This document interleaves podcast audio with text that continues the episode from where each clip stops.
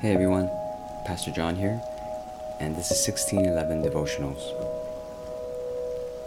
Let's take a moment now to pause and turn all of our focus upon the Lord. God, we believe that whenever we open your word, we encounter you, the Father, the Son, and the Spirit. Help us to remember what a great privilege that is, and not take this moment for granted, and not take this gift for granted. And lead us to uh, sit before you and meet with you now as we give our ears and our hearts to your word. In Jesus' name we pray. Amen. Today's passage is taken from Philippians two, verse twelve to thirteen.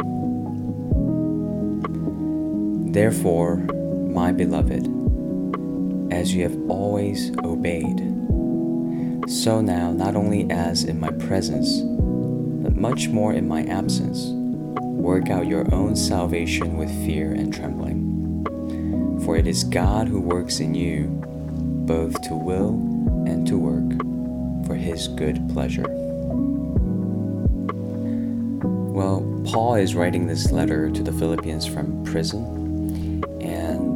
That's why it says here, in my absence, rather than my presence. And it appears that during the Apostle Paul's presence with the Philippians, uh, they had a thriving um, spiritual life where they have always obeyed, as it says in verse twelve.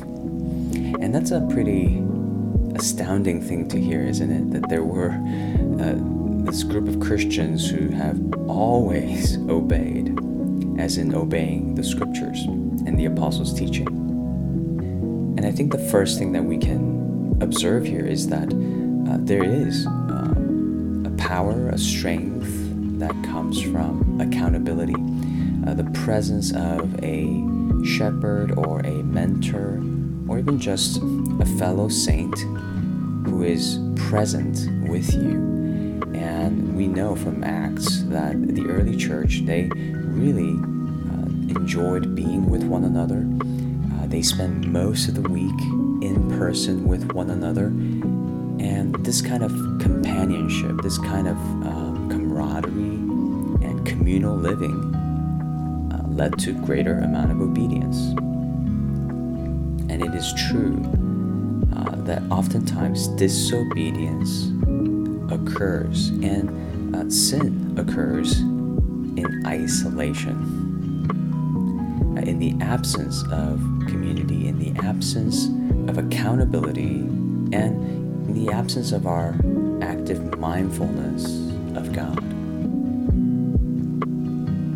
But here's the comfort that Paul provides even as he is isolated in prison.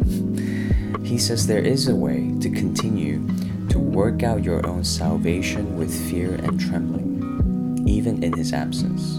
In fact, much more in his absence. And he gives us a reason for that in verse thirteen. For it is God who works in you, both to will and to work for his good pleasure. Meaning the true motive for obedience is not something external to us. It's not the community we're in, although that really helps. But the greater motive comes from within, and that is the power of God in us, working in us to will and to work for his pleasure.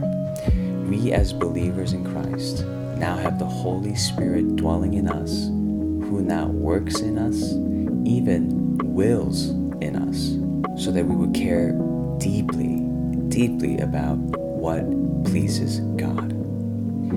Christians are people who are able, empowered, uh, to always ask the question, what will please the Lord? Uh, what can I say right now, and do right now, and in what manner? What can I think about right now that will please him? And that is an incredible privilege and power uh, that we should always take advantage of, we should always tap into, not take for granted.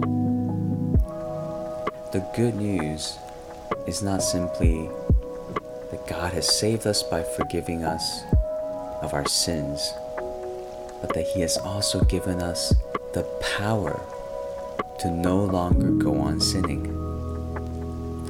Uh, the good news is not that we should obey God. The good news is that we can. We can by the power of God in us. So let's give thanks to God for this. Let's remember this gift that God has given us, and let's live this out with a sense of fear and reverence and trembling and awe and thankfulness and joy. God is in me, and by His power, I can always obey Him. Heavenly Father, we confess to You that because we often disobey, and that our prayers are often confessions of our sins, we neglect uh, this very powerful reality that we can and we are able to obey You. Uh, that by Your grace, uh, we are not only invited to confess our sins to You, but we're also invited to live in powerful obedience to You.